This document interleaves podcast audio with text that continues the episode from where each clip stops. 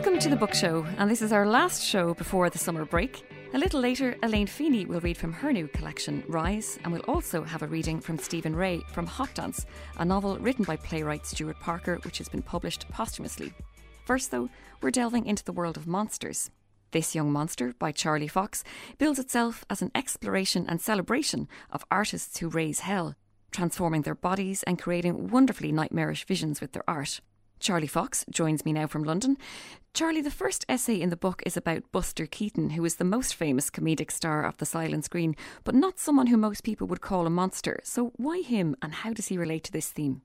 Uh, I think because Buster Keaton's just kind of like a magical creature. When he was first being shown around in vaudeville shows and this act that he had with his parents, where his father would kind of throw him around the stage like some sort of live action Tom and Jerry figure, whilst his mother improvised on the saxophone, he was billed as the little boy who couldn't be damaged. He was sold as this kind of invulnerable almost mutant creature who you know couldn't suffer any kind of wounds and would just get up immediately and be ready to go and to receive more punishment to the kind of rapture of these uh, hungry audiences. And to me that was bizarre and kind of wonderful. And at the same time it kind of was allowing me to get my teeth into the theme of the book of he's also so beautiful you know buster keaton he looks like this gorgeous angelic melancholy spaniel this ghost of a boy I just like the juxtaposition of breaking bones and angelic beauty and fireworks going off. One of the people you profile in This Young Monster is the New York photographer Diane Arbus,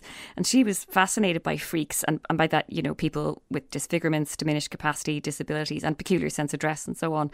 So, do you think that her interest in these people was a way of escaping her aristocratic family? And as you quote in the book, a sense of the boho princess escaping privilege for self discovery as an artist? Mm-hmm. I think it's kind of a nasty swamp with Arbus that you can kind of get lost in. That there's this sense that maybe she was deriving a voyeuristic delight from ogling these people who were abnormal or lower class, and that she was this disaffected aristocratic princess or something like that. But to me, I think that that stuff is really oversold. And to me, Arbus's pictures are extraordinarily beautiful and empathetic because they pay attention to things that we would ordinarily uh, exclude or deny the existence of, whether it's people who are circus performers and dwarves and people whose bodies don't conform to a kind of antiseptic form. They don't look normal and that's a fantastic thing i think to pay attention to people like that. And she obviously felt that she was not an ordinary person or that she was deformed on the inside perhaps. And so that was a company that retinue of freaks as she called them you know freaks is something i photographed a lot. She probably felt more at home there do you think the fact that, that Arbus suffered from depression, did she find a sense of shared identity with these people who were, you know, were classified as freaks? Mm, I think so, definitely. I think that going into that underworld was obviously very kind of exciting for her, but at the same time, there was a sense that that was the community that she belonged in, not in this world of drinking cocktails and sampling different furs. Her father was a very strange kind of vulpine gadabout womanizer gambler, and he ran a furious on uh, Saks Fifth Avenue. And uh, that this world of aristocratic suffocation was not one that she wanted to be part of. She's like Pinocchio, you know, she wanted to go off and join the circus and uh, take in all the things that were part of that for her, re- for her reality to become, you know, more hallucinogenic. And I think that's wonderful as well. Throughout history, people have been really fascinated by the strange and the carnivalesque. So, is there some sort of perverse relief that we're not them, that we're doing all right because we're not the freaks? You know, some people might feel like that. I, I would feel like that's kind of a sinister reaction. I think that the kind of fireworks within the book, the explosive forces in the book, is trying to say that to be a monster is a powerful thing. It's good to shake things up. It's good to cause trouble. It's good to make mischief, and it's good not to be normal. To you know, normality is really tedious. Normality is quite boring to me. And all of these people, even if what they do, someone like Rainer Werner Fassbinder, who's in the book, who was a drug-taking, you know, hellion, just a man who behaved like an absolute beast, he's still pushed his behavior and pushed himself and worked his art in ways that other people wouldn't dare to do. And I think that that ability to open yourself up to transformation, to be wild, to be deranged, that's a great thing. It's good to get lost, go where the wild things are. Do you think then maybe that it's it's problematic that freaks and their lives, even though they've been the inspiration for you know lots of like you mentioned Fassbinder and avant-garde filmmaking and writing and performance, that they're often they're the villain. They're sort of stereotyped in mainstream culture as the villain. Mm, and I think that that's something that I really wanted to. Uh, take apart. It, the book isn't about so much why do we have monsters in the sense of we're normal and they're quarantined in this other kind of strange wilderness. It's not a book about, you know, do we have monsters because of some strange sexual repression or do we have monsters because of folk tales? It's much more about trying to have a radical empathy for these things that we would ordinarily have lurking under the bed, these things which are too strange to confront. You know, I wanted to feel like a werewolf or I wanted to feel like uh, Alexander Delarge in Clockwork Orange. I wanted to feel like uh, somebody who maybe had things going on inside their mind that were strange and frightening because I like to be scared as a writer. I like to stitch myself into strange situations and feel my voice distorting and feeling my grip on reality getting kind of looser. If you think about something like An American Werewolf in London, the great horror film from 1980 directed by John Landis. The most amazing sequence of that I remember seeing as a child is that transformation that happens almost in real time where the fangs grow and you go from the fangs grow in this man's mouth and he becomes covered in fur and he turns into a wolf before your very eyes. That's incredible. And what's incredible about it is that you have this intense empathy for the suffering of this man. You're in the monster's body and you're in the monster's mind and that's a really exciting place to be. You've written a play called Spook House, and it's presented in this collection of essays. And your main characters are the very unlikely friends Klaus, who's Klaus Kinski from Nosferatu, and a teenage green skinned girl who's a sort of hybrid between Hermione from Harry Potter and the Wicked Witch in The Wizard of Oz. So, what brings this unlikely pair together, and what do they get up to? they hang out on Halloween night in a kind of suburban haunted house, tripping out on potions and talking about drugs and talking about gothic contemporary art. They're almost like two teenagers, two supernatural teenagers, just having fun across the course of this evening and. Uh, all kinds of magical things start happening. They meet Michael Jackson. Michael Jackson's hanging out on a tree branch, uh, talking to a velvet raven, and he's wearing the scarecrow suit that he wears in that film, The Wiz. And there's a chorus of trick or treaters all wearing Halloween masks who kind of howl like wolves and sing quotations. And, and I just really liked deforming things all the, all the way through the book. I was trying to get rid of my voice or get rid of a neutral voice that maybe we associate with criticism because I feel like writing what's supposedly non-fiction, you're handed a straitjacket in some ways, and I wanted to uh, ride out of that. And so I, at some points, I'll adopt the voice of somebody else. I'll take on the voice of Alice in Wonderland, and she'll be stoned and hallucinating, or I'll take on the voice of uh, a vampire or a teenage witch, and all this kind of pop cultural detritus will be swirling around, and uh, I'll be in a mask, and that's you know that's a thrill because things don't have to be ordinary. Things don't have to be all going on in the other room. And I wanted to be infected with all kinds of monstrous feelings, to look in the mirror and not know who I was. You begin the book with a letter to, I think, one of the most famous beasts we all know, which is the beast from Beauty and the Beast. Um, as we all know, he turns out not to be a beast at all and is redeemed by his inner beauty and the fact that someone could love him for what he is and not what he looks like. So, are you trying to encourage people to accept others not on face value, but on who and what they value? Yeah, I would think so. I would try and get as far away from an idea of the of ordinariness as possible, an idea of you know sedate and ordinary beauty. I think the thing about the real like kind of magic trick that I was interested in with the book was taking things that we might think of as perverse or strange and revealing the beauty of them. Whether it was Diane Arbus's photographs or whether it was the uh, beast with his body that's sold as a perversity, but I just think he's extraordinarily beautiful. And I was always very depressed as a child when uh, the beast turned from being this fantastic mixture of tiger and bear and lion and just became an ordinary French hunk. You know that was really disappointing to me. I wanted uh, beauty to turn turn into a beast and for the two of them to have all kinds of adventures. I wanted to be a beast too. It's good to be beastly. You know, a sunset to me isn't beautiful, or to me, real beauty is something that disturbs you, something that's unsettling, something that shakes you up. That's really beautiful. A lot of contemporary nonfiction includes a, an autobiographical arc, which you avoid, and you actually point out in the book that you hate that kind of autobiography. So why is that? I just think that like we live in a, a time of kind of really where whatever autobiography means it's good to just go against that. Obviously, a lot of the book is kind of heavily autobiographical, and there are all kinds of weird autobiographical confessions and things slipped under. But I just think a straightforward saying, I all the time. This is who I am and this is how I feel. I don't feel like things are that concrete. I like to get in there and mess it up. So maybe I became a werewolf or I became the beast or I became Alice in Wonderland or something like that was just a really uh, thrilling sensation because it was getting it was getting away from the tedium of this is how I feel, this is what's going on, these kind of meaningless confessions. Because, of course, we're all autobiographers now. Everybody is uh, selling this ideal of themselves. I wanted to get away from that. Charlie, thanks so much. This Young Monster by Charlie Fox is published by Fitzcarraldo Editions. Now, Galway based poet Elaine Feeney's latest collection, Rise, is a frank and urgent take on modern life, illness, politics, and history. Elaine Feeney read for us from this collection. This is Alternative Truth. Alternative Truth, after Sarah Clancy. Post Truth, Truth after dinner, Pre Truth. Alternative Truth, Truth without fact. Respect the truth. There be truth in my house. Truth. Victim truth. Orphan, do you know the truth? Tell the truth. Canon law truth. My truth? Is there any truth to be had? Chicken soup for the soul truth. The winner's truth. The undeniable truth. The truth of my life. The second truth. The biblical truth. Check your sources truth. Cursed relic truth. Medical diagnosis truth. Truth before bed. Truth in the morning. Child's truth. Delusional truth. Car crash, two tales, both true truth. I swear to tell the truth, the whole truth, and nothing but the truth. The skirt was short truth, consent truth. We'll be serving truth any minute now in the parlour.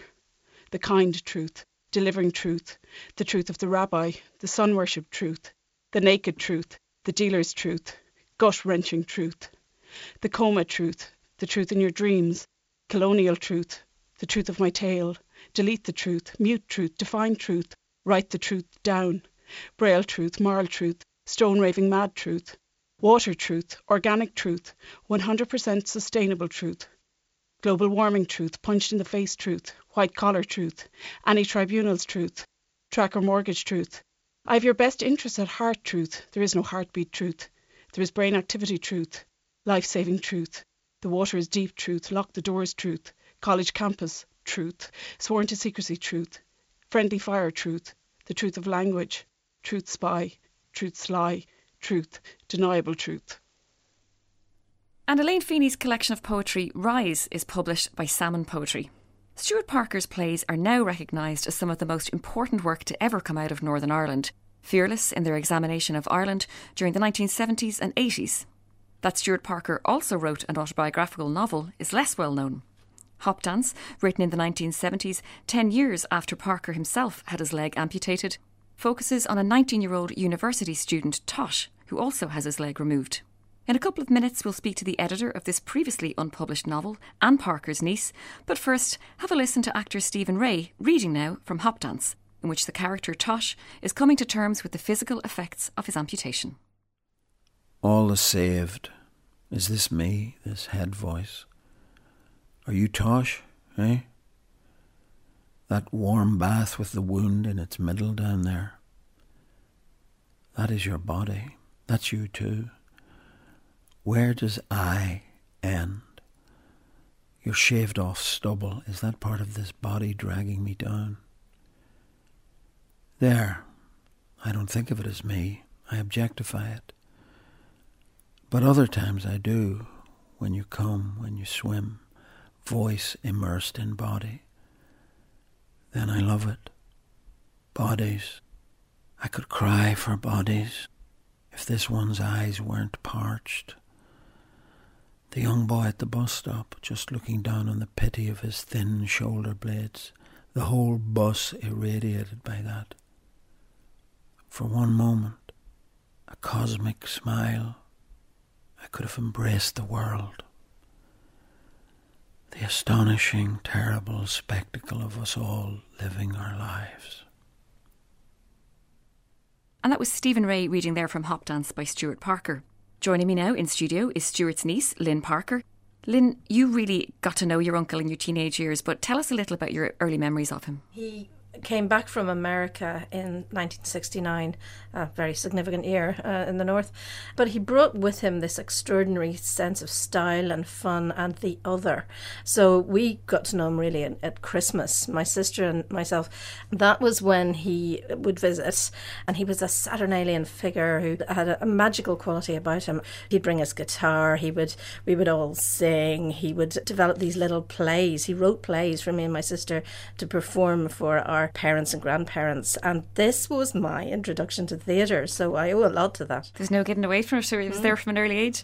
You've been a long time champion of his work and you staged several productions of his plays over the years through your theatre company Rough Magic. So essentially you've ensured that there is you know an investment in his work for modern audiences. So what is it that excites you still about Stewart Parker's voice and his perspective? Well the work hasn't just been done by Rough Magic. It's been done by the Abbey the Lyric Tinderbox and, and beyond. I mean his first play Spokesong was done all around the world and Pentecost has also been done as well.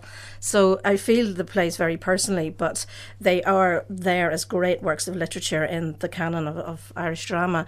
This, however, is uh, very, very close to Stewart as a personal testament. This novel, which he, he had complete control over. You know the way you, you hand over control when you write a play, you hand it to other people. This is directly his voice and his experience, and it's extraordinary.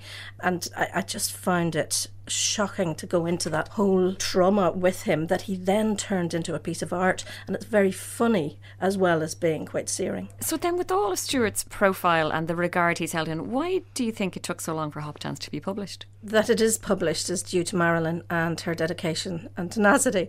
This experience was something that he wrote about, but he hadn't finished the piece. And when he died prematurely at 47 in 1988, I think the focus went on to the, getting the plays on, and that's what's happened, and that was what he considered himself primarily. But he was also a poet, and as we see now, a novelist.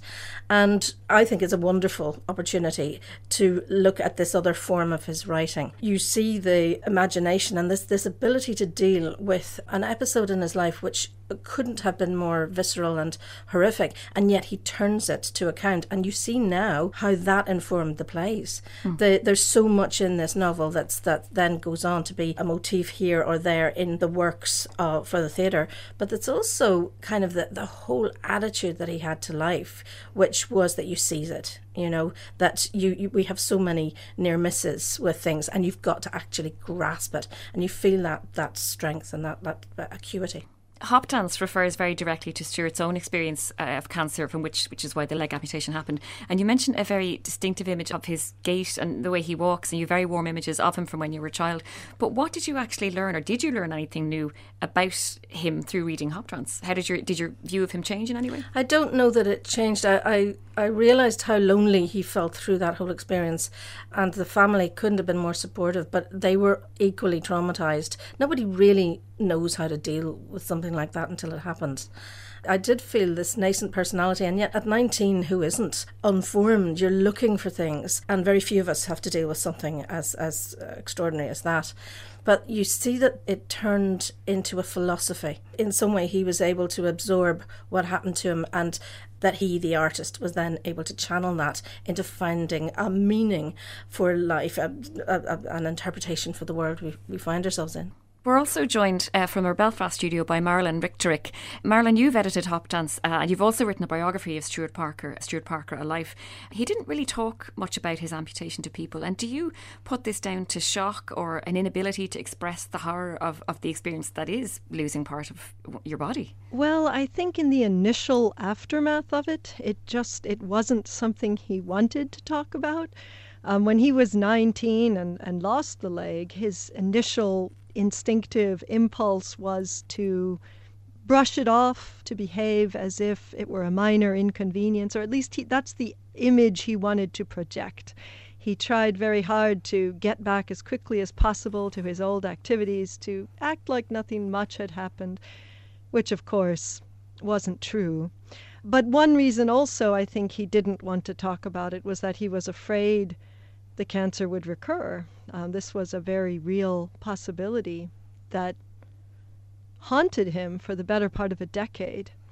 And it was only as he approached, you know, his 30th birthday that he started to believe that, okay, yes, that was a close call, and now I can put that away and not worry about it anymore. But it's also time to come to terms with the fact of my mortality, which I realized, like uh, Lynn says, in a visceral way as a teenager, but hadn't really processed. How did his illness affect him and, and feed into his work? Again, you know, when it happened, his entire worldview, it, it made him feel like a complete freak that something like this had happened to him. You know, teenagers are self conscious naturally, and he was self conscious too. But I think through the process of recuperating and adjusting to the new reality, getting the artificial leg, learning to use it, he started to recognize that actually the loss of the leg was a, a, reminder of what all people have in common, which is mortality. So it became something that bound him to all other people. I think it made him see other differences that people tend to focus on obsessively uh, as trivial. Throughout the novel, the character Tosh has to explain to many people what's happened to his leg, but he's also trying to reconcile what it is to, to lose a part of yourself. And if you're moving from the, the physical to the philosophical in the novel, is there a sense that what's really being examined here is actually the notion of what the self is? Certainly, that's part of it. You know, where does I end? Um, that's one line from the novel. He he is very conscious. The night before the amputation, there's a wonderful passage right before you know, the night before the surgery. He didn't learn about it. Stewart Parker didn't learn about it. And in the novel, Tosh doesn't learn that he's going to have this surgery until the night before. And there's a wonderful passage where he thinks about this. What is this going to mean? And he feels sure that he isn't going to be the same person after this there's a lot of dialogue in this and many scenes with it within the novel. And obviously, Parker gave up on the writing of the novel to focus on plays. So, do you know whether he had any urge to ever go back to writing more prose? Would he have written more novels, short stories, do you think? He was just about to direct a film, a screenplay that he'd, he'd written for the BBC when he died. And I think he was interested in every conceivable form. And I think he probably would have returned to novel writing at some point. But film was the thing that was really starting to get him ex- excited what we've all missed out on. Thanks so much to Lynn Parker and to Marilyn Richtarik for joining me to discuss Hopdance, which is published by Lilliput. Let's hear another reading from Stephen Rea, examining that sense of self explored in Hopdance. The first images were bone joints, knuckles, elbows, knees reeling by his open eyes. After a while, they began to appear dislocated, arthritic, and then disembodied wounds appeared like mouths in fetid air, some mouthing obscenely at him, some biting at him, some growling flatulently at him. His body tingled as though from electric current. He touched his fingertips to his forehead, and they came away dripping. Amidst the howl of the pain, he grew aware of his toes overlapping one another and clenched tight. He would have to untangle them and straighten them out, but they wouldn't budge. He strained at them, but there was nothing. It was an itch that couldn't be scratched. It was a phone ringing and ringing that wouldn't be answered. You have no toes, but I can feel them there, twisted and squeezed together. I've got to flex them. The need rose to engulf him. He frantically tried to snag his mind on some other hook. Still, the feel of the stiff, cramped foot goaded him to madness. There is no foot. It's the nerves tricking you. Think about something else. Pay no attention to it. Don't, don't let it get control. Well, that brings us to the end of our last book show this side of the summer. The producer is Regan Hutchins and the series producer is Zoe Cummins. We'll be back on air in September, but in the meantime, enjoy the next few months of reading and keep in touch at Bookshow RTE on Twitter.